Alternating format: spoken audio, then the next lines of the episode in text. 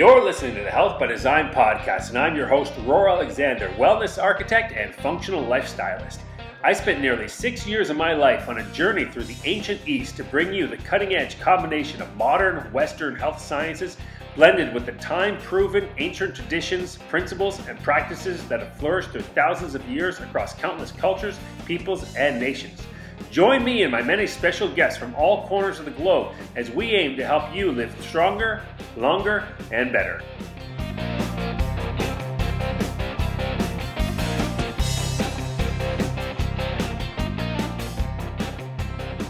Hey, everybody, thanks for tuning in to this episode of the Health by Design podcast. I am Roar Alexander, uh, and today I have a great show coming up for you.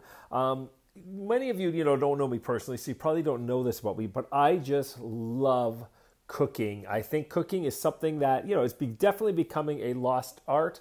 So many of us are eating out nowadays. So many of us are just getting food on the go. You know, we like to think, they like to talk about how the millennials are, uh, you know, so healthy and so health conscious, yet they're eating out more often than ever. And quite often we like to think, oh, well, we're eating out at these healthy places. But the fact is, it's very hard to eat out at healthy places, you know, especially in North America. Food serving sizes are always big, and restaurants are in it, and stores, you know, whether you're getting ready made food at the grocery store or you're going to the most expensive fancy restaurant with you know $29 glasses of wine and $100 plates they're still in there to make profit so don't don't be thinking under any circumstances that you know eating out is healthy in fact even whole foods uh, you know it, I, I personally hate whole foods but everybody goes to whole foods buys the ready-made food their breaks oh i went shopping at whole foods oh i had my lunch at whole foods they cook all their food in crappy old canola oil. So, you know, canola oil, extremely refined, extremely unhealthy, no way a health food. So, one of the things that I am very proud of myself is that I've always been a cook. I learned to cook a long time ago, and to be honest, it's not that hard. Particularly if you just you know you keep the ingredients pretty simple, um, but you also have to be imaginative and that's one thing that I spend a lot of time on because when you're eating healthy, you know, back when I was, you know, back in the long time ago in my 20s when I was cooking, you know, and doing the kind of the fitness bodybuildery sort of diet, you know, just the, what they call quote unquote clean eating. You know, foods could get pretty boring, and even you hear about it nowadays. You know, you hear about somebody getting really in shape. You always hear about it's the same thing. It's like oatmeal, you know, uh, rice, broccoli, uh, you know, and chicken breasts. Well, the fact is, it doesn't have to be that way. Uh, to be honest, chicken thighs are, are healthier for you than the chicken breast. You know, don't worry about the little bit of fat in there, but that actually there's a lot of research that shows that dark meat uh, on the chicken is actually a lot healthier for you uh, at the end of the day than the white meat by far. And then of course you have organ meats and stuff like that. You know, I just made myself a. Um, you go to my Instagram and uh, YouTube page, you'll see I made a liver pate recently. I made a liver mustard seed broccoli sprout pate that was absolutely delicious. I was eating that uh, for about a week. Um, with a little bit of splash of red wine in there. Just something I really wanted to try. It's something new. I'm also working on a, um, a new one right now, a video I'll have out soon. On uh, by the time you're listening to this, it'll be on there.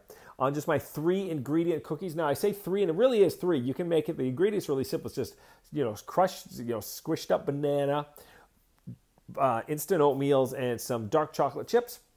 Now, you can, of course, make this much healthier if you want. You can start going crazy. I would suggest instead of just semi sweet dark chips, you actually go get yourself, say, a 75 or 80% dark chocolate bar.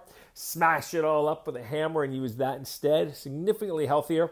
So much research behind dark chocolate. Uh, it's even been shown that people who drink dark chocolate uh, a couple times a day can actually increase the uh, circulating amount of stem cells in their blood. So, dark chocolate, amazing superfood. So, Throw that in there. Just three ingredients to throw it in the oven. You bake it for about 15 minutes. Absolutely delicious. Now, other things I do, and I've been fooling around, is sometimes I'll add in a tablespoon of peanut butter to get um, you know a, a, little more of those uh, you know mono unsaturated fats in there. I I can sprinkle in some hemp seeds sometimes, some chia seed. You can mix in nuts.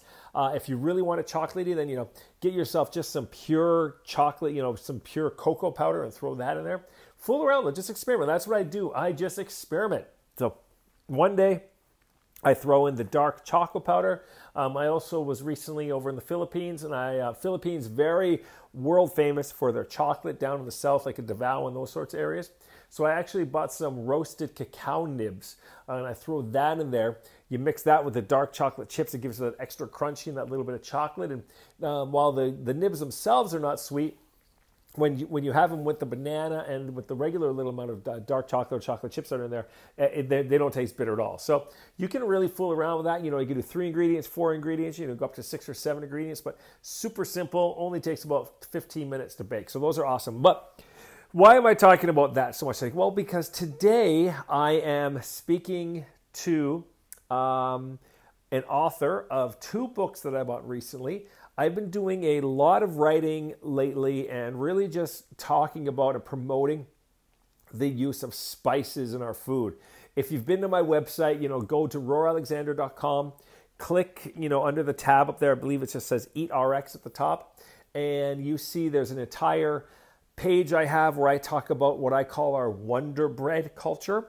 Um, and where I came up with that term was as I was living in, you know, places like China, and going to places like India and Malaysia and living in Thailand and, and Taiwan and Hong Kong.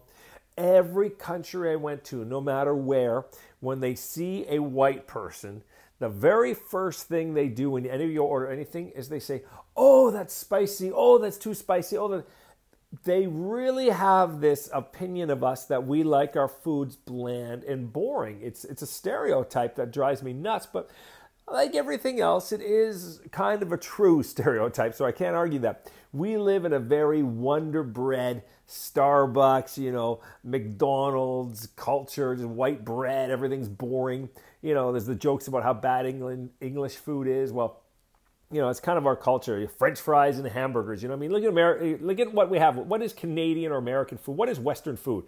Hamburger, French fries, mashed potatoes uh, you know, hot dogs. I mean, it's really pretty boring stuff. You go to places like Thailand or China or Hong Kong and India, where they just have, you know, India particularly, you know, the spice capital of the world, you know, for, throughout history, thousands and thousands of years. I mean, basically spices created culture they created history spices in fact you know romans were sometimes paid in salt spices have been used back in, in history as currency um, so I've been doing a lot of promoting of spices lately. Just you know, every and spices are so easy to get in your diet, and you know, spices and herbs and just just fragrant flavors. You know, even just throwing a little bit of a fruit or you know apple cider vinegar into your water you know instead of having fruit juices but just throwing a little bit of that in just to get some flavoring there's so many ways that we can flavor things and not just for the taste, and the taste is great, but also for the medicinal value, for the body value. You know, uh, every morning when I have my coffee, I you know I have my my video on YouTube where I show my morning mastermind coffee, but often it's just quite simple. It's just uh, about a quarter to maybe one eighth of a teaspoon of cinnamon. Uh, coffee and a little bit of coconut milk. I mean, so I get my cinnamon there, which helps balance blood sugar, but it's shown to help with the metabolism a little bit. Um, helps with insulin sensitivity. So there I go. I've already got cinnamon in the one part of the day. Uh, I add mint leaves uh, and lemon into my water. I leave that overnight. Uh, I, like I said, I have apple cider vinegar. You can zest the peels of lemons and limes and oranges and you know zesting's awesome and the peel is so full of nutrients and so many things that we just throw away. I'm going to be going pretty crazy. So if you don't follow my blogs, make sure you follow my blogs, my YouTube channel. Again, that's roaralexander.com is for my website, and then YouTube is just Roar Alexander, Instagram is Roar Alexander, Facebook's Roar Alexander. Super easy to find. I post all this sort of stuff there. But today's episode uh, is really one that I'm excited about because when I was looking for a book on spices recently, I wanted to get a really good. I wanted to find like the Bible or the encyclopedia. What I thought was spices to me is what I was looking for. And recently, there's two books I bought. One is the Encyclopedia of Ayurvedic Medicine, which is great, tells you about all the different medicinal values. But what I was really looking for um, this, you know, lately is a book on spices that talks about how to use spices, how to mix spices, spices from around the world. I wanted to just literally a book that just tells me everything I want to know about spices from their history to the flavors of the world. Um, you know, the, all I just wanted to learn every, everything there is. I can't explain it. I wanted to know everything there is about spices. So I've been watching YouTube videos on spices. I've been watching everything, but I was researching and I found this book called Spice by Dr. Stuart Farrimond. And literally, it's like he listened to what I said and wrote a book on it, even though he wrote the book before I, you know, what I said. But this book, it tells you he's created the periodic table of elements of spices. He tells you the science of which spice goes with which to create new flavors. He talks about you know the Chinese five spice. He goes through all the major continents and different countries and he tells you about the flavors they have there and he gives you some really you know recipes from each one of those countries so you can start experimenting on your own and he really promotes experimenting this book it is a beautifully laid out book full color beautiful graphics it is like it is the best book on spices i think that could ever be written, period, hands down. Not the best book out there now, the best book that's out there now or ever will be. Because the you know there's not a whole lot that's going to really change on spices so he's just put it all together and he's put it into a way where you can you know there's lots of recipe books out there just say use this use that but they don't tell you the, the why the how. Like which ones go together and why do they go together? Which ones don't go together and why don't they go together? Well his book covers all that and i was so impressed with this book that I turned around and I bought uh, his his original book that he first wrote, which was called The Science of Cooking, where and that's really what it is. He talks about how this happens and why this happens. Like, is it best to brown your meat first? Yes or no? Why is it? You know, um, how why does this turn like this and that go like that? How is the best way to make this to get the most flavor? So, unlike you know recipe books that just basically tell you how to make something, he tells you why it's best to make it that way and the sort of tools you want to use. He talks about the different kinds of pots and pans and why, what makes the difference. Why do you want to choose this over that? So, very grateful to him for coming on my podcast. He's over in England. Uh, we got on a call on Skype and we did had a great interview where we talked about the science of cooking. Um, you know, some of the biggest mistakes people make when it comes to cooking, and then we got into spices. So if you want to know more about cooking, if you want to maximize and optimize and just become the best, you know, weekend chef you can, then I really suggest picking up the Science of Cooking uh, as well as the book Spices. Um, saying that, however, make sure you always go, by the way, if you are you know if you're looking to lose some weight if you're you know you need some guidance you want some guidance maybe with your nutrition and your fitness plan then please go to my website, www.roaralexander.com. I am taking on a few coaching clients right now or consultation clients. Whether you just need, like I said, I've told said this in the past, if you just need somebody to help you get, you know, from A to B, help you get on the right track, I'm more than happy to do that. Actually, that's what I'd like to do. My coaching and my consulting is more about educating you to get you on the right track. I'm one of those people who believe you shouldn't need a coach or a trainer for your entire life. You know, you shouldn't you should be able to I will help you find the motivation, help you get on the right track to keep going. Saying that, however, if you do feel like you need some longer term uh, help, you know, get, getting yourself on a program, whether it's a nutrition program, a fitness program, just active lifestyle program, maybe you just need you maybe you're just like, you know what? I am just unhealthy. I need everything. My house is a mess. I need to clear this up. I need to get my life clear. I need to get some focus. I want to redo my kitchen. I want to just my home because you know if you follow my website you know that to me home is where health is made. So if you're like you know you watch these shows you see on netflix right now where that one woman goes and she cleans up people's houses all cluttered and their messes. Fact is if your home is a mess your car is a mess your life is a mess you're probably not going to get healthier and you're not going to reach your goals. The people that, you know, you're hanging out with right now currently, people that surround you in your life are not the kinds of people that you need to help you get your goals. Well, that's what I'm here to help you do. So, whether we need to fix your nutrition, fix your fitness or fix your entire life, I am here to help you. So again, you can go to www.roaralexander.com. uh, go to the tab up there. I believe it just says coaching along the top. You know, check out a couple of the different options I have. At the bottom of each page, there's an application there. Just fill it out, shoot it to me. And if everything looks great, I will give you a call. We'll get on a free coaching call there, so that's no problem. But uh, saying that, with no further ado, let's get on to Dr. Stuart Farrimond and let's talk about getting rid of our Wonder Bread culture. So I am here with Dr. Stuart Farrimond. How are you today, Dr. Farrimond? Uh, very good. Thanks for having me on. Oh, no problem. Thank you so much. You're over in the UK right now, is that correct? Yes, I am. Live in the uh, southwest in rural England. Uh, very nice it is here too. Nice and sunny. Yeah, very nice. And now you're about what time is it there? It's, for me, it's 10 a.m. What time are you at? About five in the afternoon? Uh, yeah, about five in the afternoon. Yep. Okay, yeah. My sister is actually over in England right now. She's um, temporarily placed herself permanently over there. I say temporary because it was one of those things she was only supposed to be there for a couple months, and she's decided to stay there somehow. So Oh, great! She's fallen in love with the country. That's great. That's yeah, great. she's always loved England. My stepdad is actually was actually he died a couple years ago, but he's actually from London. Um, mm-hmm. So uh, yeah, she's always the whole family's always loved England. So she's over there, and uh, I think she's in London actually right now. I think they just arrived in London today. Oh, that's great. I mean, London's it's a great city. I really like London, but I wouldn't want to live there. It's one of those places that's fantastic to visit, and there's so much going on. There's so much to see in the history and all the rest of it, but uh, I think it takes a special person to um, to live there.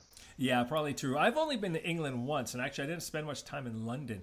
Um, I was only, I think, I was only seventeen or eighteen, um, and I went to visit a friend there. I think for two or three weeks, and I spent most of my time in Bristol mm-hmm, mm-hmm. and mm-hmm. in Canterbury because we had some friends in Canterbury. So okay, yeah, so, Bristol's really close to me. Bristol's really close. Oh, is it? Yeah, I enjoyed Bristol because that's kind of near Stonehenge too. Correct? I believe we took it. Yeah, yeah, that's right. Yeah, yeah, just down the road from Stonehenge. Yeah. Yep. The two things I remember, I think about Bristol. If I could be mistaken, but I remember there was Stonehenge, and I remember yep. I believe there was a topless beach, and the women were all topless.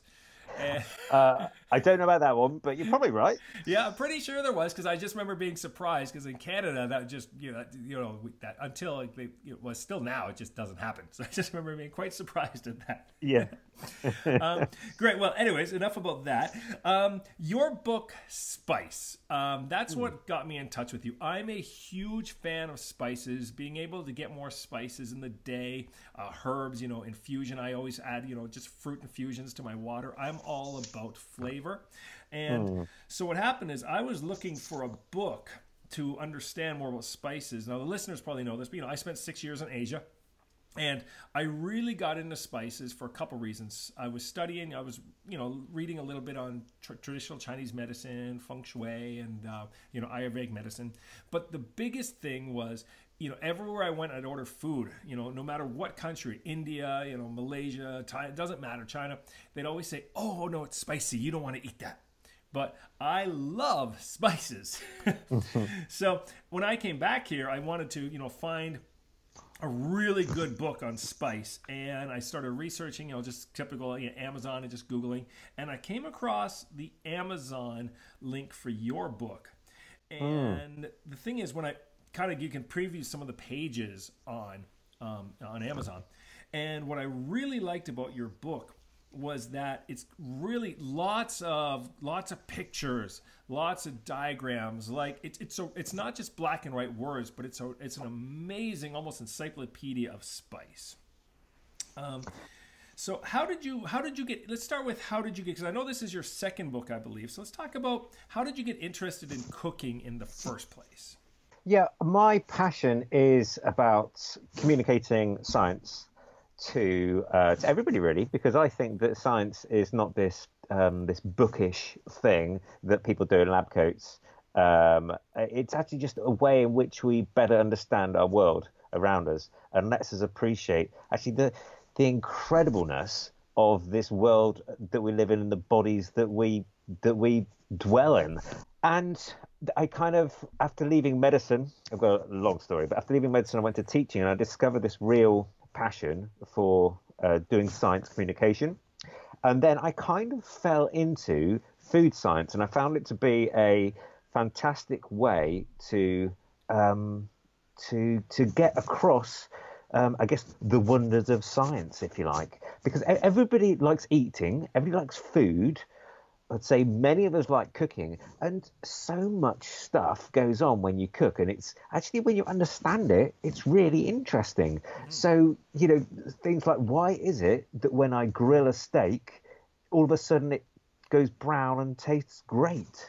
Well, and when you understand that, and you realise that there's a reaction that's going on on the surface uh, called the browning reaction, and it only happens when it gets above a certain temperature, it gets above boiling point, then oh right, then I can. That's why if I boil it, if I get some meat and I put it in a pot and, and boil it in a stew, I don't get that nice brown flavour. So perhaps what I can do is I can make sure that I brown it before, or I can do the sauce separately and pour it on the top. And then you, because this reaction is what gives all the flavour of so many of the things that we eat. The same with spices, it happens. And so I just kind of fell in love with the, the food science thing, and people similarly seem to love it. So, so went, did cooking, did the science of cooking, and that was really successful.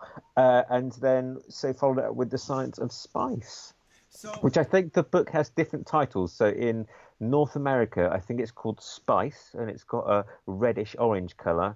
And then in the rest of the world, it's got a, a grayish color, and it's called The Science of Spice. Oh, that's interesting. I did not realize that. Yeah, in Canada here, it just says spice. It just big, like you said, big orange book with pictures of spices, and it just says spice. So, so, so for people can differentiate it, there is a subtitle, which is understand the science of spice, create exciting new blends, and revolutionize your cooking. Um, so let me ask you, what? Let's talk about your first book then. Now I've ordered your first book, um, but I haven't got it yet, so I really know very little about it. Again, I just looked at Amazon. I was like, wow, these look like some great pictures, and there seem to be some great points. What kind of stuff? Um, like, what, what's in your first book? Let's talk about that one. Like, what, what will I expect to see? Sure, it's like a almost a kind of a Q and A of you're in the kitchen and why does this happen? Um, so, like, how can I tell if my meat is done or not? Uh, how can how can I get a steak right so that it's rare? Uh, what's the best way to um, poach an egg? Um, should I? How can I tell when when lobster is done? Uh, is there a healthiest way to cook my vegetables? Is juicing good for you? Um, what's the difference? and all these kind of these things it goes through different we go goes through uh, meats and then we do fish and we do vegetables and we do grains and we do baking so why hasn't my cake risen and then there's this great diagram that shows what happens when your cake is in the oven and it's rising and at different points and if you open the oven door at this point this is why it will sink um, and so that's kind of the whole kind of gamut of cooking. That's that's the that's the first one. And you're right, the publisher, DK Books, uh, they're fantastic with their with their artwork. Really are gifted um, designers. And so, as you can see from from the Spice book, and you'll see similarly with the uh, the Science of Cooking book, um, they do a really great job of making it very beautiful. Yeah, no, the Spice book, it, it it's just it's an amazing. It's almost like I don't want to say art, but it's almost like an art. like, it is. It, it is, is so well done. I send them the words, and then they come back with something, and I go, "Wow, that's incredible! How did you? Where did you come up with these ideas for doing it like that?" And so yes, they're, they're very good people. When you send it to them, because I'm working on a book myself, and mine is actually going to be very photo heavy and kind of diagram heavy too. Um, but it's difficult because you know you're writing it just in Word, right? Like just in mm-hmm. black and white words. So is that how you write yours? You just do black and white words, and then they handle like the rest, like the layout. Yeah, I would do. I write it in yeah, just black and white, and then at the end of each section, I'll put in some suggestions for how I think it can be, uh, how I think it could be laid out, or, or, or what diagrams I think could work, what kind of imagery, and sometimes I'll get something, um, some examples that people have done online. I'll say something a bit like this, or I'll sketch something out and put it in there, and then they can they kind of take that on board. And sometimes they use it, and sometimes they do something a bit different. Um, yeah, and then there are lots of generally lots of bouncing backwards and forwards. Um, so the way that, I mean the way they do it is that they they come up with an, a, a, first layout of a page, mm-hmm. which we kind of agree on if it's going to get the main things across, and then then we kind of make sure that the text and everything fits into those spaces, and then yeah, we take it from there. Gotcha. Okay. So, yeah, I just kind of wanted to know that because I just it's hard to you know when you have a picture of what you want your book to look like, but then you're just writing it in black and white. It's kind of it's, it's a, mm. I find there's a bit of a disconnect in my own brain. But Find a friend who's a designer, who's a graphic designer, and they'll be able to inspire you with lots of ideas. They're very clever, these graphic designers. Yeah, yeah, that's very true. That's what I need to do. Like, I, am one of those people like to try to hack everything on myself, and I'm like, there's yeah. no way I could do that in a million years. I don't even know what the software I would use. yeah, yeah, yeah, um, yeah. So then let's let's talk a little, bit about the science of art book first. I do have a few questions on that. You did mention that um, you know, the best way for cooking vegetables and stuff. So, are there some general best methods for cooking particular foods, or is everything different? Is there like best methods for meat or seafood, or is everything different based on what you're trying to get out of it? It does depend what you're trying to get out of it. If you want, if you generally if you're going for flavour, then you want to have something that causes this thing called the browning reaction. Um, so the, the browning reaction is also called the Maillard reaction um, uh, th- that's what gives toast its flavor. It's what when you grill things, it's why all of a sudden it tastes really fantastic. It's what what gives popcorn its popped flavor.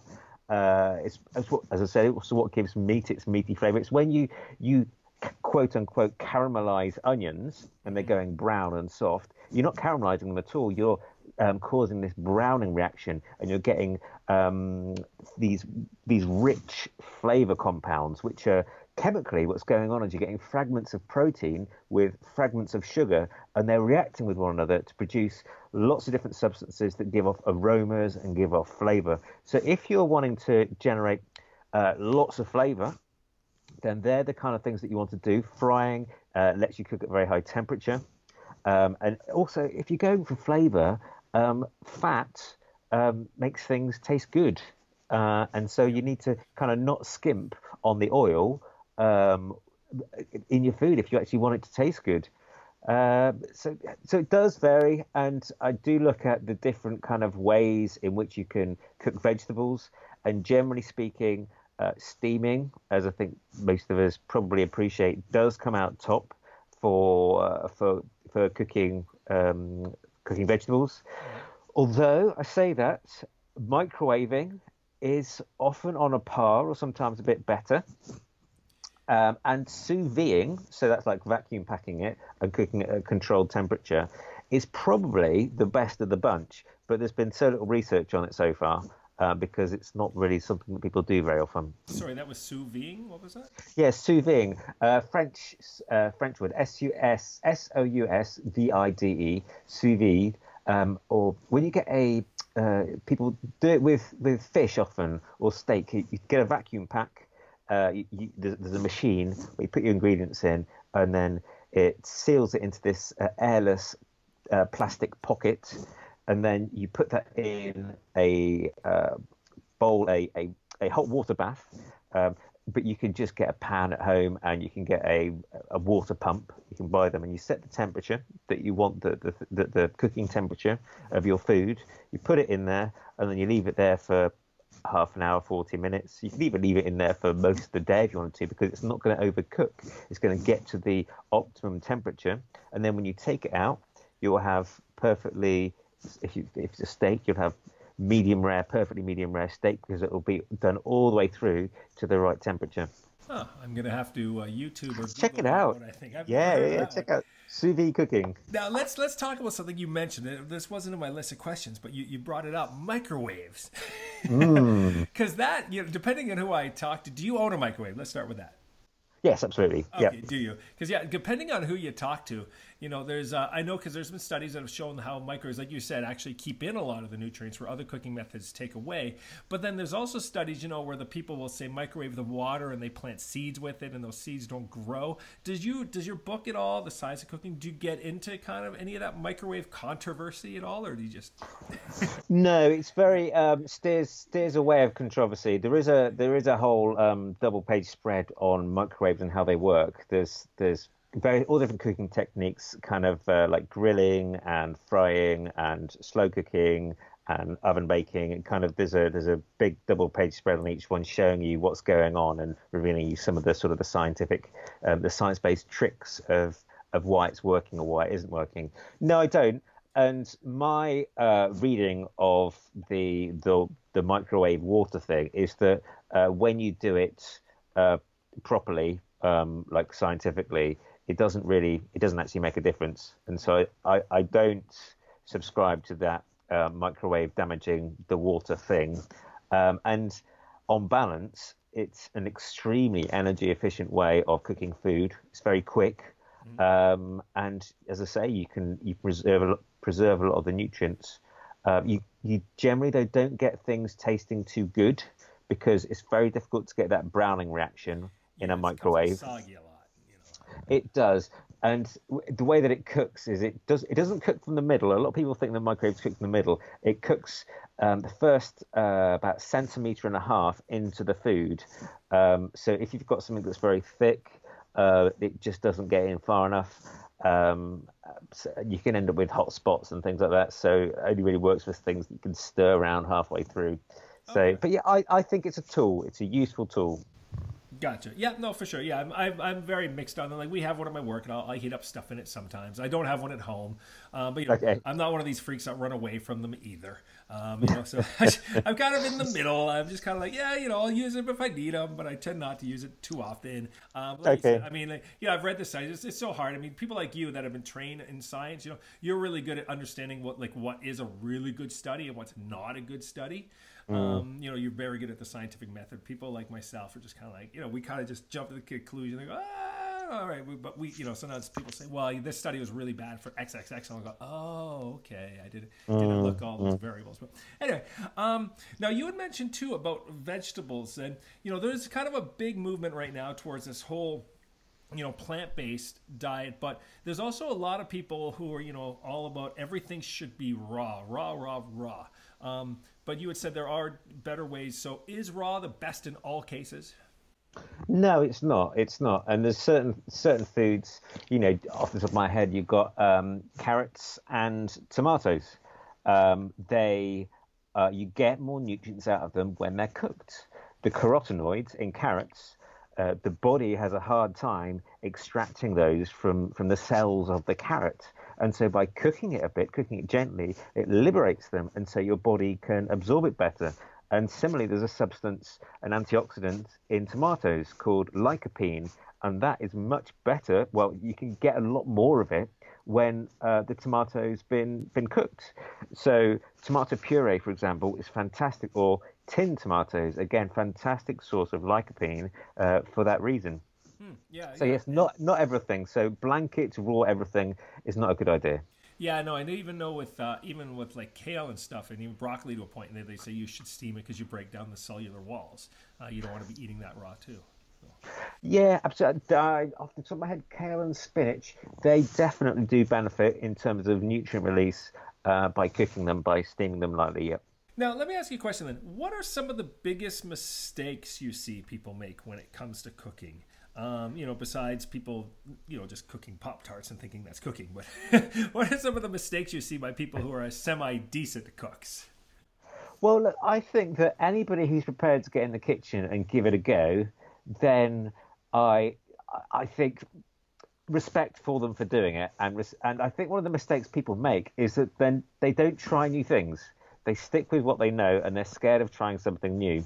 And so I think a lot of this is why um, spices um, in the West are these mysterious, uh, scary things that we just we buy once for a recipe and then put it in the cupboard and it never sees the light of the day again, mm-hmm. and we wonder what on earth am I going to do with that that incredibly expensive saffron that I bought once.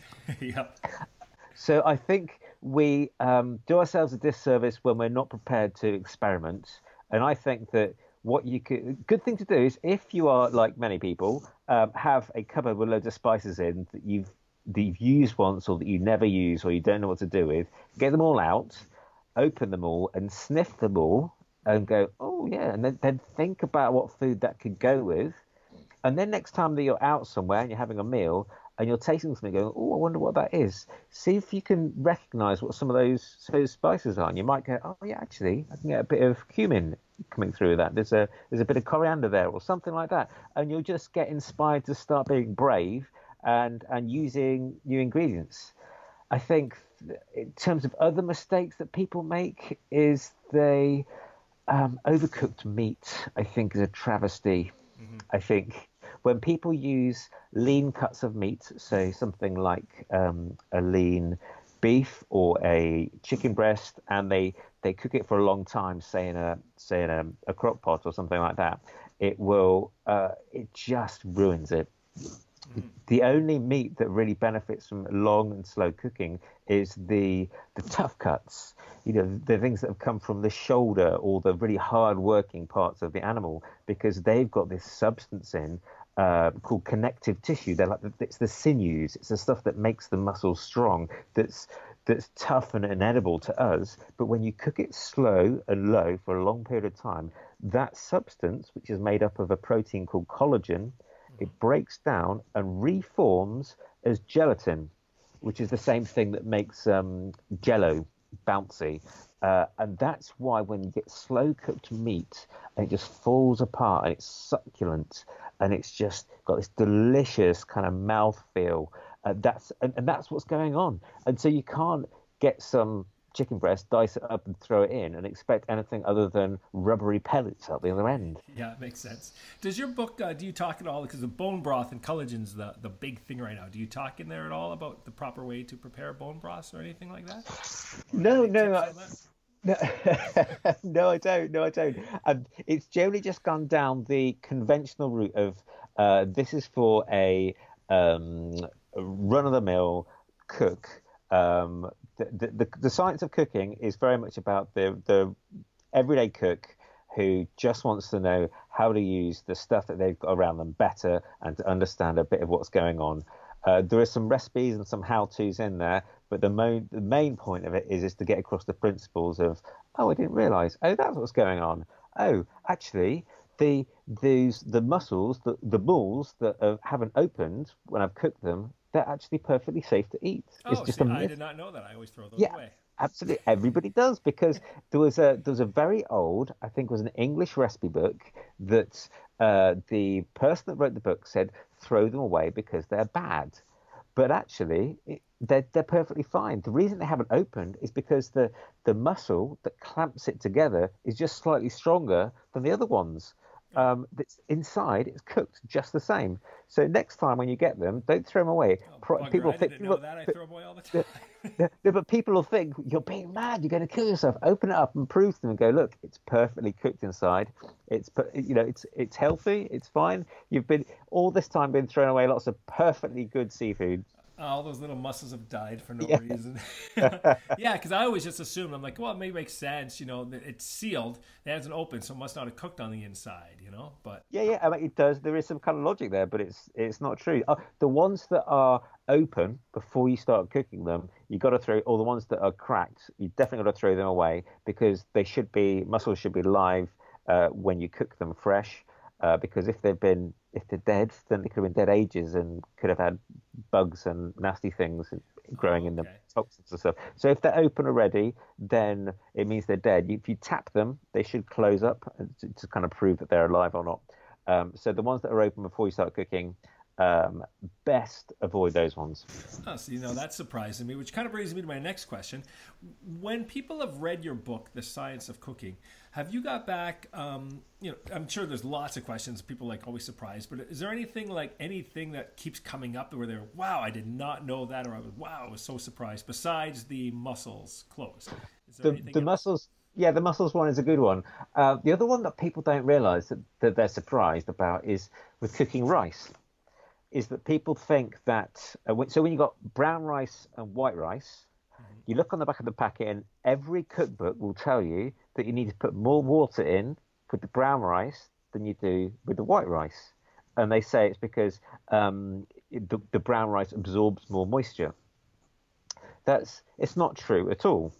Uh, the reason why you put more water in with the brown rice is because it takes longer it's got the um, it's got more of the tough uh, fibrous outer coating on it, so it takes longer for the water to penetrate in it and to to um, to cook it on the inside. But the amount of water that's absorbing is exactly the same. So what you can do is if you get a pressure cooker, you can put rice in there. So you can do rice in pressure cooker and um, comes out really well actually. Um, uh, you can put brown rice in there.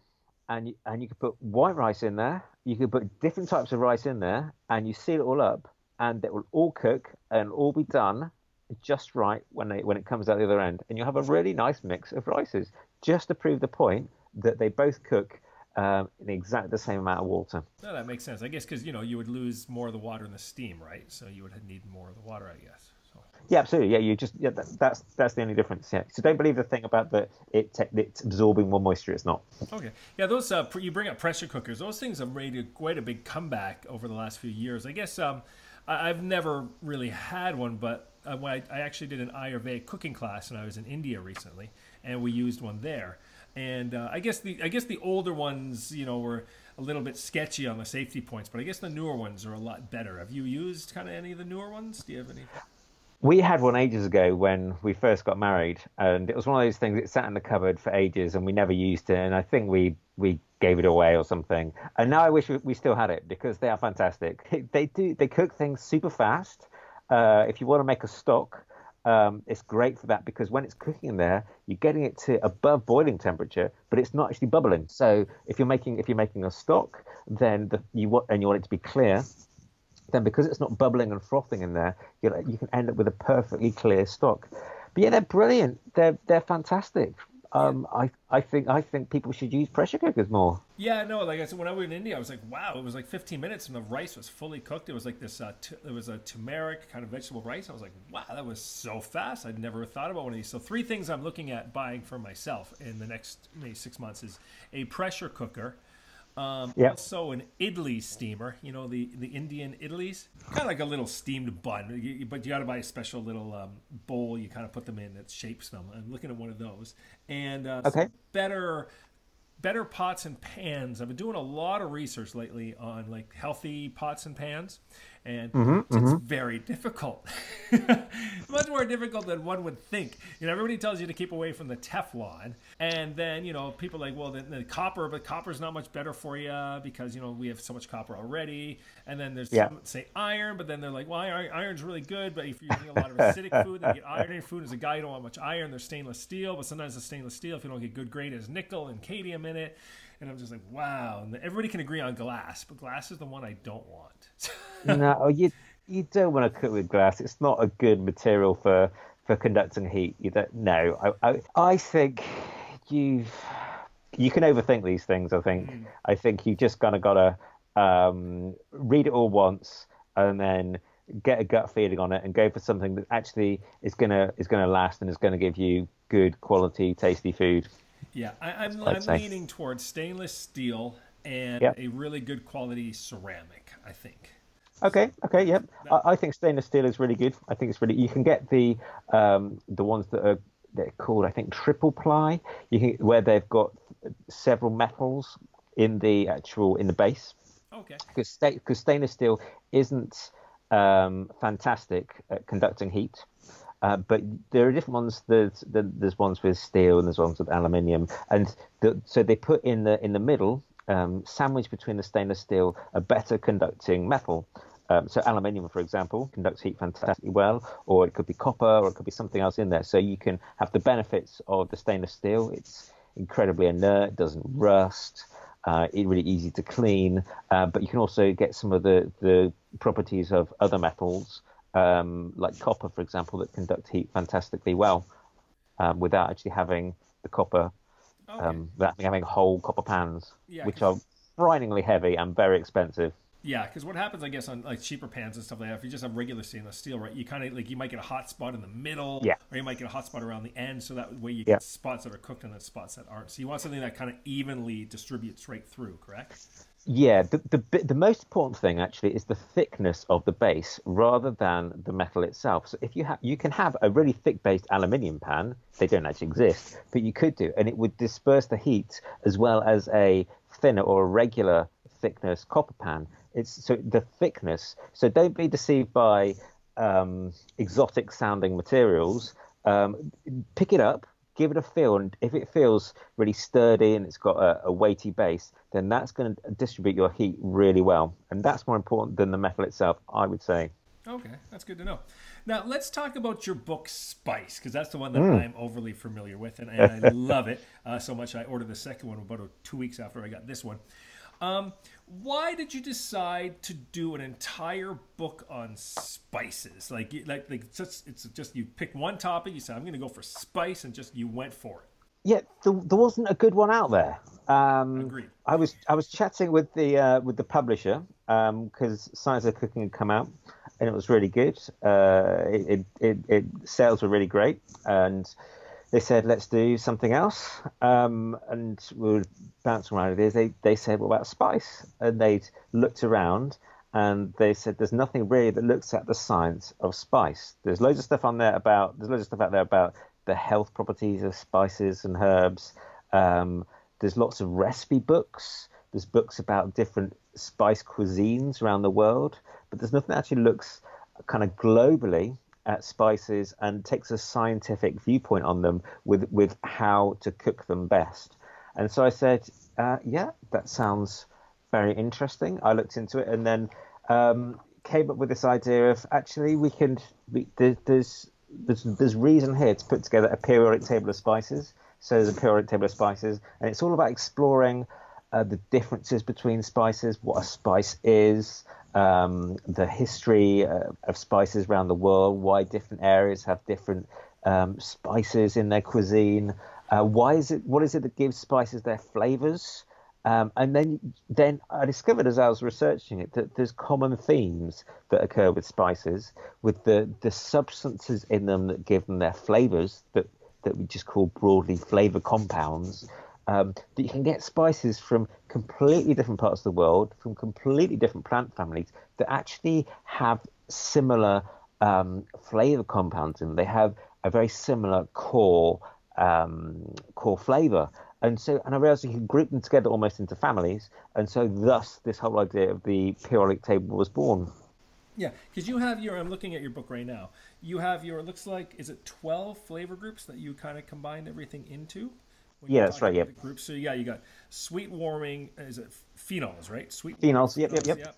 Warming. Uh, what's that? Ter- terpin? terpenes. Terpenes. terpenes. These okay. are these are all. Um, I think on the next page or so, it explains what these names. Uh, maybe it's the page before. Yeah, the page before. It explains to you what these words actually mean, and these are just the names of the the chemical, if you like, that's in the plant itself, and the things that give spices their flavour.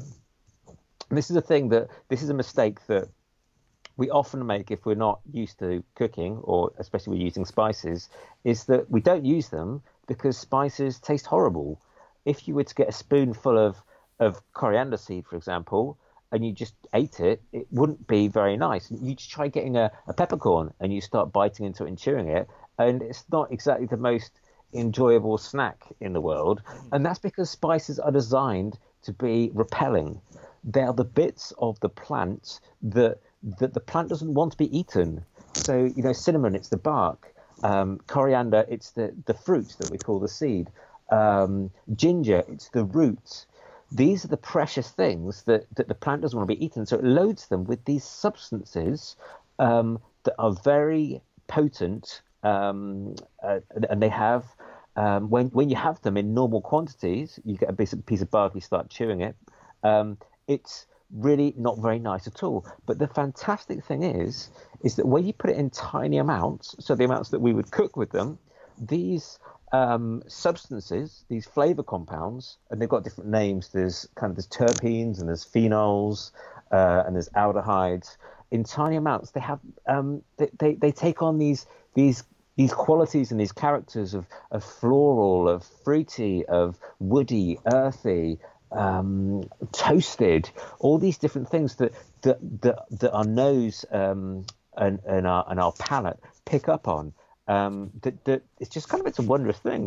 I can't explain why in microscopic amounts something that is not designed to be very nice is actually really lovely. Yeah, and like you said, even that in some of them, when you heat them or you can prepare them differently, it changes their flavors too. Yes. Absolutely, absolutely. So yeah, uh, mustard seeds. If you soak them before you use them, you get a lot more heat out of them because of the reaction that's going on there too. You should always, if you if you're thinking about flavor, um, don't just get your spices, your ground spice, and throw them in the pot with your with in, with the with the sauce and everything else because you're you're you're sacrificing so much of the flavor. The the flavor compounds, these things that that give them all their character and their nuance, they dissolve well in oils, in, in fats, mm-hmm. but they don't dissolve very well in in water.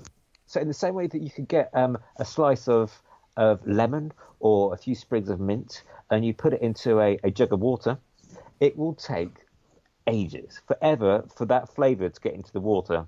Um, it's more there for kind of decoration than it is really for flavour. Mm. But you do the same thing in a um, if you had a if you had if you were to do it, you had a glass of oil um, or, or alcohol is also very good. Then that flavour comes out and is distributed very very quickly. And it's the same with your spices. Is that if you're just throwing it into a watery dish, then most of that flavor isn't actually escaping from that from that little granule of spice. You want to you want to put it with some make sure that you cook with some oil. So ideally you can you can cook it in a little oil at the beginning, sort of fry it off.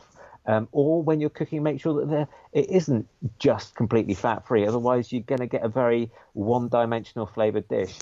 Mm. And so definitely brown them off to begin with so essentially roast them. You can do that in a pan, you can do it in a dry pan, you can do it with some oil, you can do it in an oven, and it's a good idea to use whole, get whole spices, and um, because they're so much better. Seriously, when you've had whole spices and you've roasted them and then you've ground them up, you will go, "Wow, that's incredible!" Compared to the stuff that's been pre-ground and it's in a jar and you don't know when it was ground and the industrial process in which it went through to to grind it caused a lot of those flavor compounds to evaporate away and be lost, you you realize it's a great thing to do. Gotcha. Yeah. So you're talking about the the whole spice versus getting like those kind of the Ziploc bags hanging up in the spice aisle, the no name yellow ones. yeah, absolutely. Yeah. I mean, they're st- they're still good. They're better than nothing. But if you can convince yourself to that it's worth the extra few minutes to do it whole, then you get it so much more satisfying. I mean, in, in the book, there's loads and loads of different spice blends that you can do, and you can prepare a batch and then put it in a jar, and it will it will do it will do fine for a couple of months in a jar, and you've got your own fantastically flavorful blend of spices. Or even if you get some just some coriander seeds, for example, and you just um, do a, do a batch load in a in a dry skillet or frying pan, and then just for a few minutes on a on a medium high heat, keep moving it till it's all nicely browned.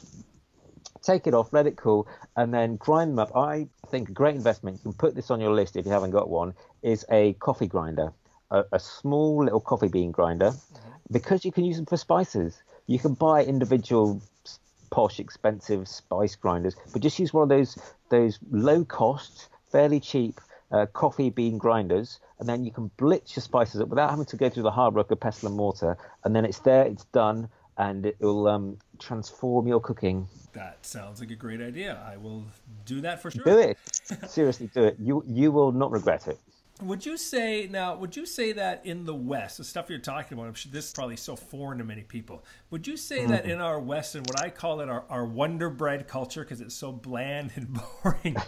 You, oh, it is. Oh, it is. We, and I mean, I know British cooking is always kind of the butt of jokes. It's not known as the most delicious cooking either. No, you're right. You're right. We when when when we go abroad, we go, oh, the food's so good. Yeah, yeah. Um, would you say it's, it's got better in the last twenty years? It has got better. It yeah, has got I, better. I, I enjoy haggis myself. I've always been a haggis fan myself. it's underrated. I agree. It is. It's so delicious. I love it. Uh, mind you, my background's Scottish, so you know I've kind of grew up with that, but I've always liked it. But would you say we need a real solid, at least minimal education when it comes to spices and herbs in our diet? I mean, I know Dr. Josh Axe um, he's always said one of the biggest things missing from the Western diet is spices and herbs. Would you agree with that? I think I probably would agree. Yeah, I think I would. I mean, the book itself doesn't go into the health um, aspects of things, um, but I mean, you could talk at length about the potential health benefits of, of spices, mm-hmm. and there were people more more equipped uh, than me to be able to do that.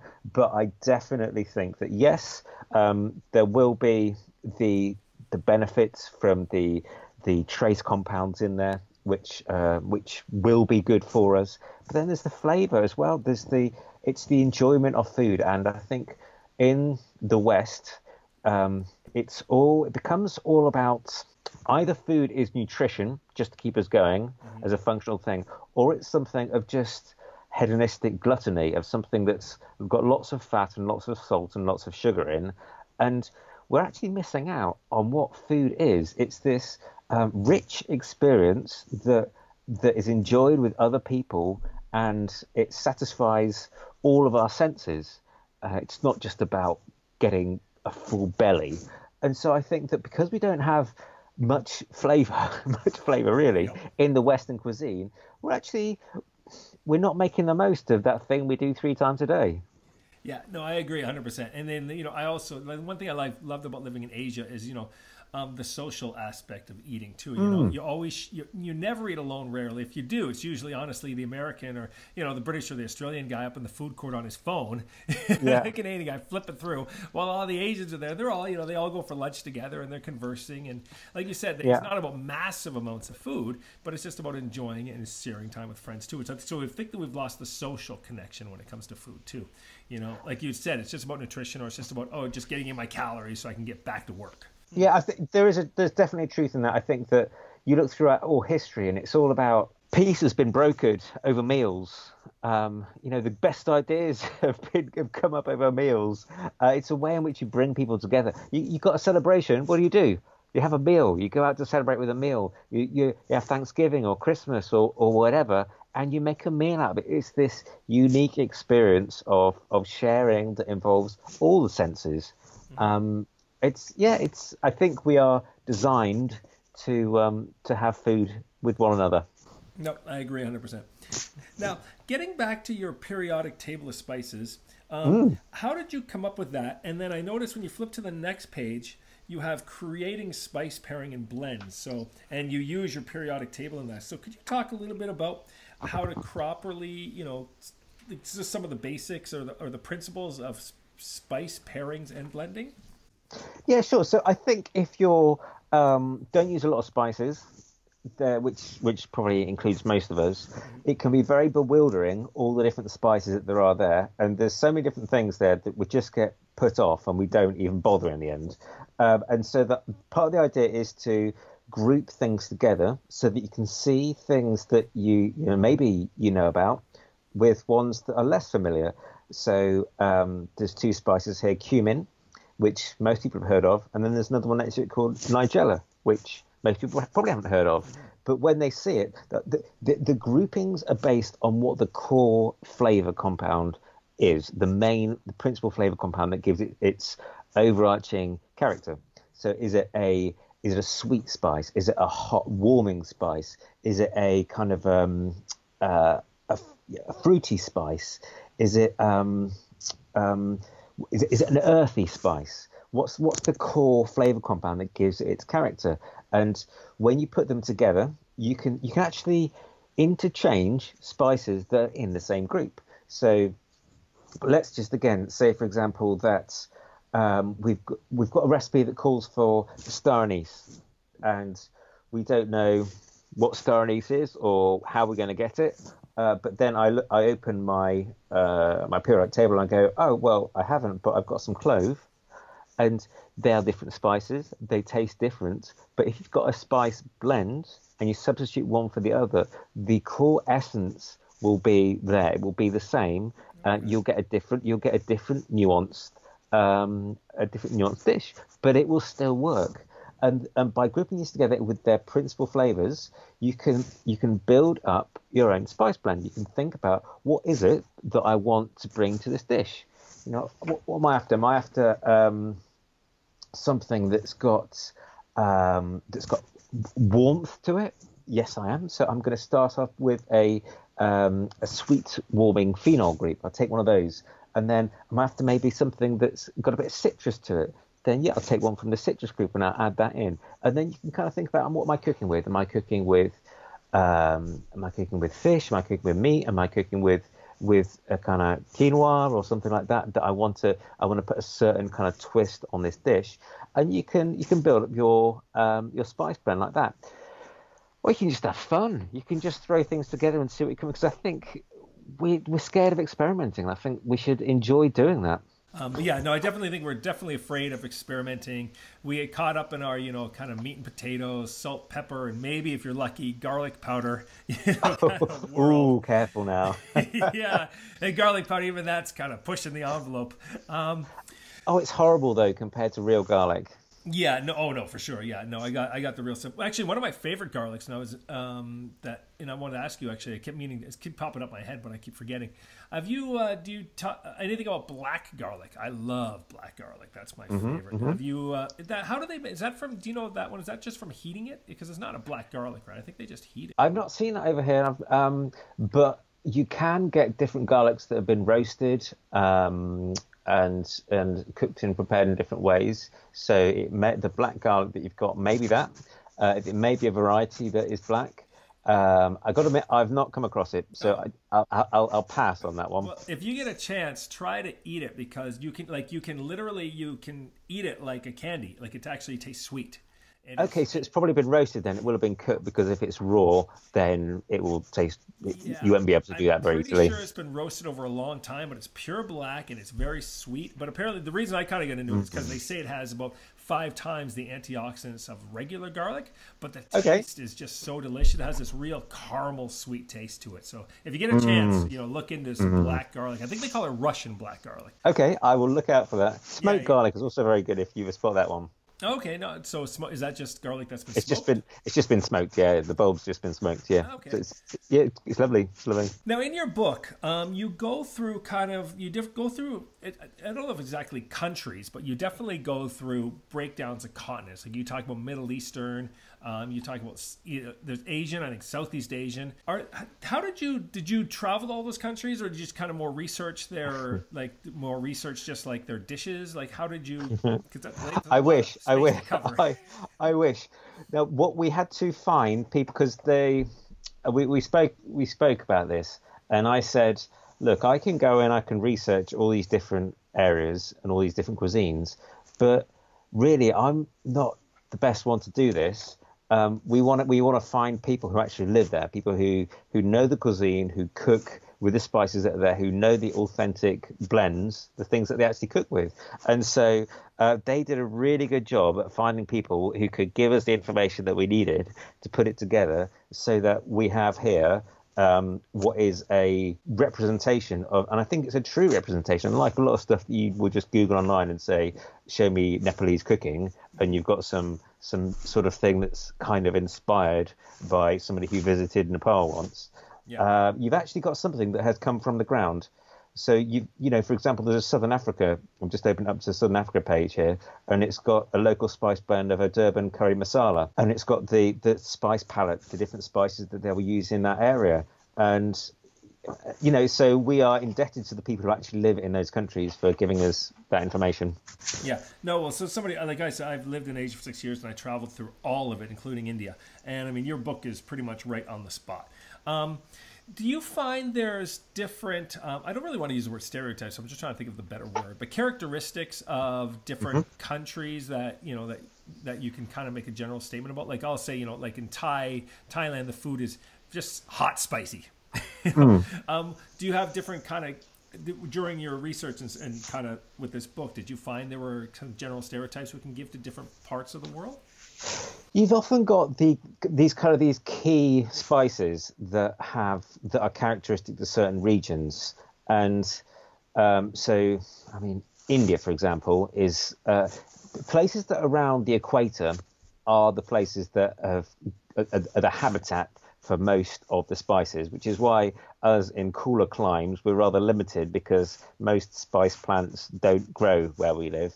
So, and you look at uh, India, for example, and obviously you've got the things like uh, you've got your fennel and your cardamom. They're really characteristic, and and they, they, there's two different types of cardamom. There's black cardamom and green cardamom, although they are actually different plants and different spices altogether. Um, so there are definitely general themes of the different areas um, as you go around the world. So yeah, um, and Australia. So there's some fantastic spices from Australasia that, that you would you would never have heard of. And for all these spices that we that we found from around the place, um, I had to obviously get all of them.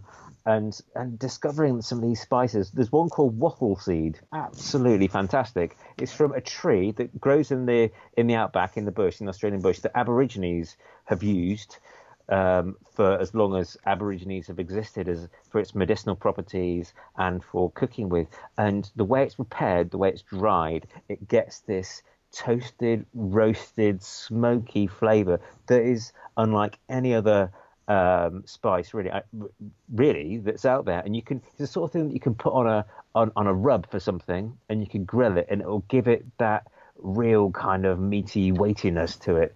And also in in Australia, there's um, a, um, a spice called lemon myrtle. It's from the leaf, and that has the substance in it that makes uh, lemons taste lemony, called citral. It's at concentrations 50 times that of in lemon.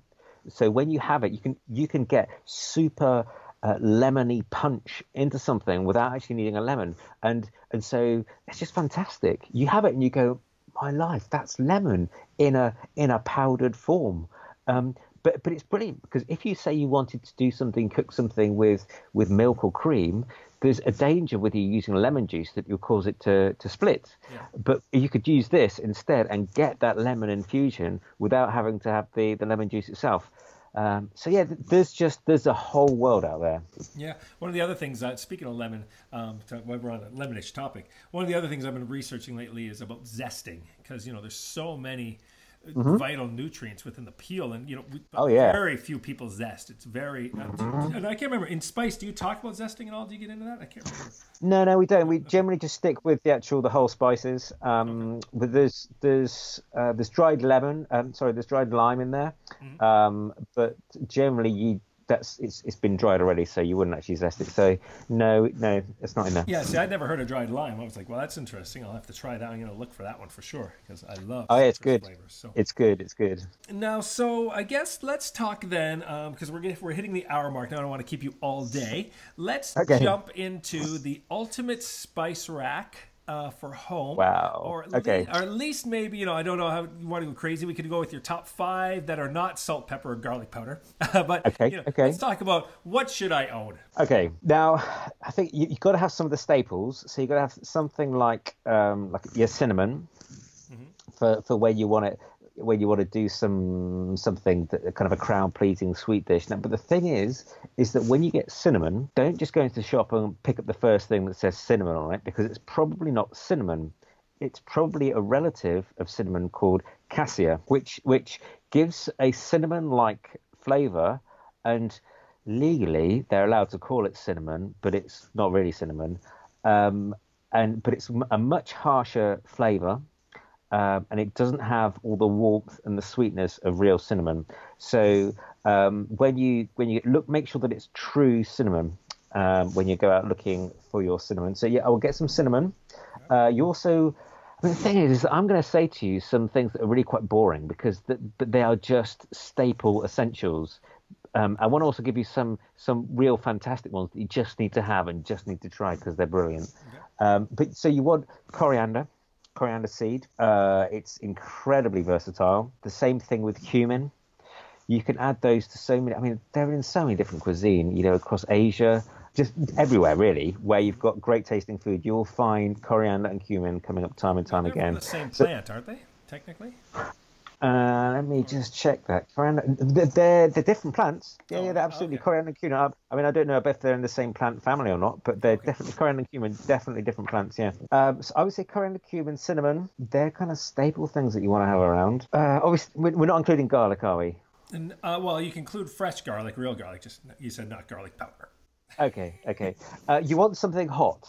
Now, um, we all know about chilies there's some other ones that's worth considering. There's one called Szechuan uh, pepper. Mm, it's Chinese uh, pepper. It's Chinese pepper. Yeah, used a lot in uh, South China. Now that uh, it's hot, um, but it also has a strange sensation uh, on the tongue. It's got substance in them, substances in them called sanshools, and they create a almost an effervescent sort of tingling sensation on the tongue, almost like a fizzing. So when you have it, it brings this whole different uh, dimension to food that you won't get in other things. In the same way that that um, menthol, for example, has a cooling effect. It it tricks the mouth into feeling something that isn't really there. Uh, Szechuan pepper, Szechuan peppercorns, they're well worth investing. But failing that, uh, we've mentioned black pepper, haven't we? Yeah, well, you black peppercorns, you're saying to get the whole ones, right, and crush them yourself versus just Yeah, I would. just buying pepper. I did I did a spice demonstration um, in a department store a little while back, and I wanted to do and I, and I demonstrated a whole different bunch of spice blends, and I wanted to prove to people that you can make things that have heat and flavor without using chili, because most people think spice is chili and it's hot, and actually you can use you can use black pepper can give you lovely warmth, uh, just like uh, just like chili pepper can, and so I think that you don't if you want to if you want to have something in your cupboard that's spicy um, and you don't have any chili pepper or or whatever then um, black pepper fresh black pepper is fantastic and you can bring a lot of heat and a lot of depth to a dish with just whole black peppercorns. Uh, powdered stuff uh, is not very good. Is not very good. Um, so there there's some of the core ones. Um, but as um, what else is it? Oh turmeric or turmeric that is um, that's in a group called uh, that, that called unique compounds because it's one that is um, uh, got sub got flavor compounds in one which is called turmerone, which is unique. You can't really um, you can't find it in pretty much any other spices. So that's one that you can't really substitute for another. So turmeric, I think, is something that is well worth having, and it can bring some fantastic flavor, um, fantastic fantastic color to your dish. Um, so yeah, turmeric, coriander, cumin, black pepper, uh, cinnamon. That's only five, I feel, but uh, but you'd be doing yourself a disservice. Um, start with those, see how you go, see how you go, and then but then, but it's worth finding something like your wattle seed or your lemon myrtle or or you know even Star um, anise. Star, star anise is fantastic. Try making your own five spice once. It's really good. It's it's. Have you, have you used five spice before? I've heard like the Chinese five spice. I've if you've never cooked with it, find, find go and buy some five spice, and you'll find it can lift your your stir fries and your uh, Asian style dishes fantastically. You, you'll, you'll add it and you go, oh wow, that's the flavour that I get from from Chinese cuisine. That's it's five spice. It's this blend of five spices. Do they call it that because of their five flavors that they believe in, and they've combined the spice from each flavor group, or is that something just entirely different? You know, I don't know. I think it's I think it's just that there are five spices in it. That you, but I'll ha- I can have a look. I can have a look into the origin of whether uh, of what it's actually called uh, regionally. Um, but no, not too sure about that one. But it's um, but but try it, use it in a ground form, and then you know what it's like, and you go, actually, this stuff is brilliant. And then have a go at making your own, and then you'll you'll get it, and it will be fresher, zingier. Um, and if you you can experiment, and one of the points of, of, of the book is that you can chop and change, and so you can swap one for another, um, and then you can get a, a, a slightly different twist on um, on your on your spice blend. Now, what about um? Just one more question. What about the fresh grown herbs? Like I grow the, the basil in my house Mm. and the rosemary. Are you a fan of that sort of stuff, or you know, do you, should I should I dry them out after I cut them, or can I just use them right, like pick them and throw them in a pasta sauce? No, herbs are fantastic. I think um, I love using herbs, um, but you can't use them like spices. And generally speaking, they don't dry very well. Um, we, so we generally a spice is any flavored part of a plant, strongly flavored part of a plant that you use in small quantities that you can typically dry and will last for a long time. Uh, but it's everything on the plant apart from the leaves. The leaves we call herbs. So if, it, if it's a green leafy thing, it's a herb. If it's not a green leafy thing and it's got a lot of flavour in, we call it a spice. The the herbs, most herbs don't do very well with drying because the when you dry them, uh, the leaves are quite fragile. The flavour compounds, the flavour substances, they're in little oil droplets. And as the leaf dries out, the little oil droplets they essentially break and they release all their vapors with all the flavors with them. With a spice, with a whole spice, when you dry it, inside that whole spice, those oil droplets are they're secure. They're they're they're not moving. They're not going to break apart, which is why spices last for so long. So with the leaf, it's delicate. Um, you need to use it when it's fresh. The exception are there are some hardier leaves. So some some herbs, uh, bay leaf, for example, we've include, included bay in this book because uh, calling it a spice leaf because it is one of the few leaves that improves with drying. Uh, there's some of the hardier leaves like um, rosemary, they do okay with drying. Um, oregano does okay with drying, but on the most part, stick with fresh and add them at the end of the cooking because because unlike unlike spices, they the which there's lots of flavor. It's all in the oil of this um, of this seed or, or whatever it is that, that, that you're using that, that will be seeping out. With the um, with the green leaf, um, they're, they're flimsy, they're thin. There's there's relatively little amount of flavour in there. And You put it in at the beginning, it'll all be vaporised and gone by the end of it, and you won't get it. So add the the herbs right at the end, the spices at the beginning. Excellent. Well, that's very good to know. Now, let me ask you this: a personal question. Your mm. favorite spice to use, or your favorite maybe um, country food? Like, you know, some people like, oh, I love Thai, it's my favorite. I love Chinese, it's my favorite. I love Indonesian. What, what's yours? Your favorite spice or country? Okay, I've just fallen in love with what's called asafoetida or hing.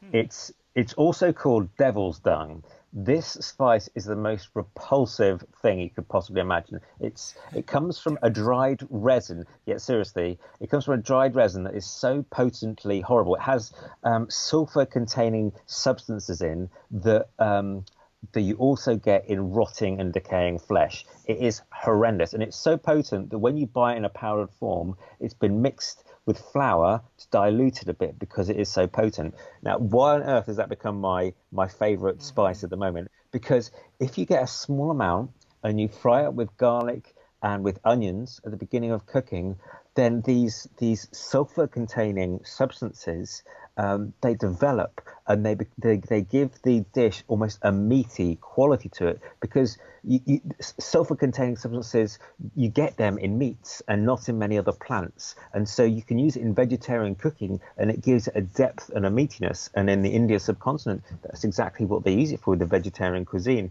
uh, where it can be called hing, mm-hmm. and so I've just I've I've discovered confidence of using this, um, uh, I, I, made a mistake once of using a lot of it, and it was just destroyed. Just horrendous. Um, you want to keep the lid tightly sealed on this one, um, but yes, fantastic. Give it a go, and you will be surprised what it can do with your do your dishes. And where, uh, where do you buy that from? Like, just like does it come? Does it come fresh? Does it come in a can? Like comes comes in a in a um, you can buy it in a you follow it in a plastic packet or in a little tub. I get mine in a little tub. Um, if there are um, in the UK, we have um, kind of a lot of um, uh, Indian Pakistani culture mm-hmm. uh, here, and so you can find shops that have lots of spices in. You kind of sometimes you've got to hunt for them a little bit, depends whereabouts you live. But if there are any kind of I don't know what you call them, Asian supermarkets or something like that, then that's the kind of place where you can get. Oh, though you can now get pretty much everything online, so you can get your Australian spices, your wattle seed. You can just buy it online and and yeah, do it that way if you prefer. A favorite region is Singapore, mm-hmm. um, and because I've, I visited it, I visited there you know, many years ago, and because you've got the fusion of different cuisines coming together, you've got the Chinese, you've got the Indian, you've got the Western, you've got the Malaysian. They've all come together on this tiny little bit of rock and all those influences have come together and people have created this fusion of food which is really what spices are all about. It's about bringing all different all these fantastic flavors from all around the world and putting them together to create something that is just brilliant. So i think singaporean food is fantastic. Have you have you had the pleasure? I've been to singapore many times. I'm actually going there next month. And i was about to say um, everything you just said is exactly the same as i say about malaysia um, okay. Because Malaysia, the, the population is literally, uh, it's basically a third Indian, a third Malay, and a third Chinese. Okay, so. wow. It's great though, isn't it? When you get those influences all come together, um, it, you kind of, fantastic food emerges.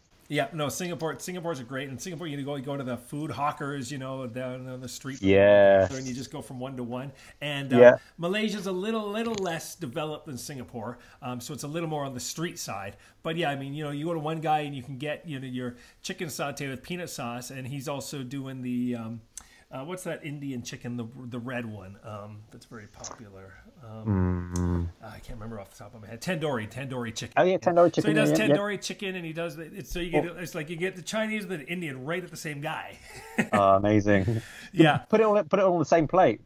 Yep, exactly. Oh, I do. I, I just pile it. all I just buy one. I go around and buy like three or four, and I just pile it all together.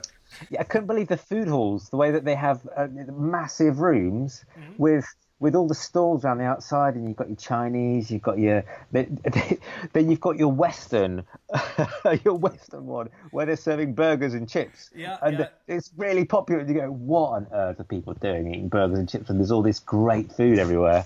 Yeah, well, it's the same in Thailand. You go to the hawker; they're called hawker stalls for the most part. You go there in some of the outdoor markets, you know. But now it's very popular is, like you said, the burger places and the pizza guys are opening up, and I'm just like, "Ah, I don't know about that. but for them, it's for them. I guess it's a treat. Yeah, it's like a real novelty. But uh, uh, again, I love um, when I was in Singapore, there was a uh, fast food outlet called Teriyaki Burger, and there they make you know fast food hamburgers, but they got um, the teriyaki flavoring on them. They use teriyaki sauce, and So it, that's just I mean. idea there. It's another example of actually we've got this fantastic thing over here, and we've got our food here. Can we mix them together and come up with something great? Um, got to admit that fast food hamburgers aren't really my thing, but in principle, it's great. Yeah, no, for sure. So, where can we uh, where, where can we order your books? We know we get them on Amazon. Is there anywhere else particular you get them? Or Amazon's good. I mean, I always like to support local local bookstores, so I always kind of encourage people to order it in at your local bookstore. And actually, um, Tim, to think of it, I did order mine through Indigo, which is our big chain here, because my friend works at Indigo. So I've actually ordered both of your books through Indigo. I found out about them on Amazon, and like you, I try to order them through the Canadian bookstore when I can. So I actually did get these through Indigo. Just thought of it. So. because our bookstores are precious. You get the people that work in them are just fantastic. Who they can when people can recommend you books to read, and it's just lovely to go into a place and to be able to pick up books and look at them. And it's I I, I don't want we we lose our bookstores over here because Amazon's killing everything. So I I think if you can do that, but you can get it online. Get it online. You can get it through the publisher's website, but Amazon's going to be the easiest place. And any more books coming up in the near future? So yes, we've got the science of cooking and the science of spice, and then I'm writing book number three, which isn't on cooking at all. Going going off piece this one, and this one, title still pending, is the science of your day. So from dawn to dusk, everything that goes on in your day, taking a scientific look at it.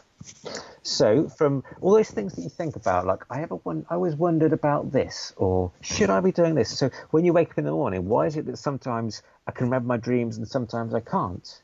Should I have my coffee first thing in the morning, or is it better? Should I wait, wait a bit, wait an hour and a half? Is breakfast really the most important meal of the day? Should I brush my teeth before or after I've eaten? And all those things, you know, like from kind of road rage to um, um, sick building syndrome to everything that goes on in your day, as much as possible, is going to be in this in, in the book that will take you through from when you wake up all the way through the day to when you go to bed and have a good night's sleep. And it'll be like your sort of your science guide to understanding what is going on and busting all those myths that are, that are around the place. How about eating later at night? You always hear people don't eat after six, don't eat after Yeah. seven. Is that going to be in there?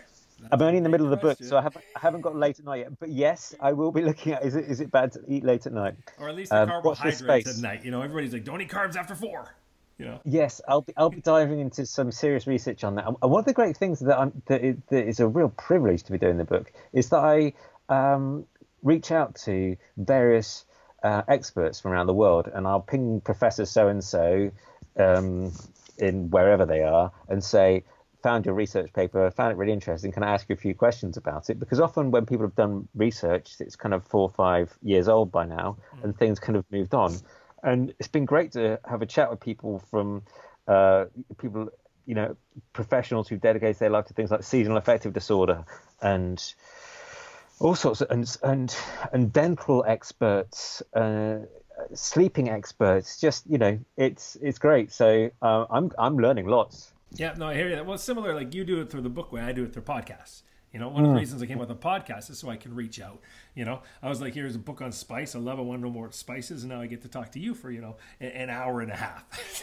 it's great. Now, where can people find more about you? Then, can they follow you anywhere? Are you a social media person? Yeah, you can find me on Twitter, um, uh, uh, which is Real Doctor Stu. Generally, my my sort of little um, handle is Real Doctor Stu, which is R E A L D O C T O R S T U. Uh, Real Doctor Stu. If you put in uh, my name, Stuart Farrimond, Dr. Stuart Farrimond. There is a website that has a bit of blurb about me. I do have a, a blog, although to be honest, I've been so busy with book writing, it's not I've not had anything on there for for a long time. But there's lots of interesting articles on there that you might enjoy reading anyway. Um, so that's the best way to find out about me via website or uh, Twitter. I am on Instagram as well, Real Dr. Stu. But um, and any any uh, public talks or any lectures coming up in the near future? Well, I've been invited. uh, I've I've been invited to go to Australia to speak at a um, there's a wine uh, Australian wine uh, organization. There's like a, a major wine growers um, organization out there that they've asked me to go and speak at. Uh, I'm not sure at the moment whether it's going to happen, but potentially um, in July time, um, I will be going out there to talk about the future of food and how that's going to influence uh, wine. Uh, yeah. Maybe you could do a science of wine later because that's another I, one. Like spices, you know, you got your cacaos in there, and you got your berries and the way they age. I mean, it could be at least a booklet anyway. Yeah, well, I'm going to try and I'm going to try and spend a bit of time there, hopefully, to be able to enjoy some of the um, some of the cuisine when I'm out there. But yeah, I do get asked to do all sorts of odd bits of research every now and then um, to do things like what's the best way to cook a a burger or what's the, the, companies get in touch with me and say say can you find out some science research about it and so I've had all sorts of things I've had I've had houses full of various kind of cookies and hamburgers and sausages and we've had beers before and all sorts of things. And uh, my friends always say to me, "Can you not get somebody to actually do some research on wine so you can have a house full of wine for once, please?" So I'm still waiting. Wine and chocolate. I want I want people to come and to ask me, "Could you do some research for me on one of these things?" Oh, that'd be a good book. A wine and the science of wine and chocolate because they're so similar. And even mm-hmm. coffee. You can throw coffee. I can kind of throw in the wine category because you know you get all the different flavors of coffee and the way you roast it. There's so many interesting mm-hmm. ways to go with the science of things. So there are indeed. There are indeed. Well, listen, I'd love to thank you. I will let you go now, but like, like all I can say is this: if you're listening to this podcast and you're interested in cooking, you're interested in spices, the best book I, for spices, hands down, is your book. In that, like I said, I've ordered the Science of Cooking. Definitely another two awesome resources. I think if you want to improve your kitchen skills or learn about kitchen skills. So I can't say much more than that. They are just amazing books. So uh, yeah, that's about it. So I'd like to thank you for being on the uh, show today. Uh, great chatting with you, Roar. Thanks. Perfect. Thank you. Talk soon. Take care. Bye. You've been listening to the Health by Design podcast with wellness architect and functional lifestylist Roar Alexander. If you enjoyed this, please make sure you share it to all your social media so I can get the word out there. And don't forget to join me at www.roaralexander.com to get all the latest updates, blogs, podcasts, and guest interviews with my special guests from all over the world, as well as to set up your own personal call for one on one coaching through my Health by Design life and body transformation programs. Again, that's www www.roaralexander.com. I'll see you again soon. And again, thanks for tuning in to the Health by Design podcast.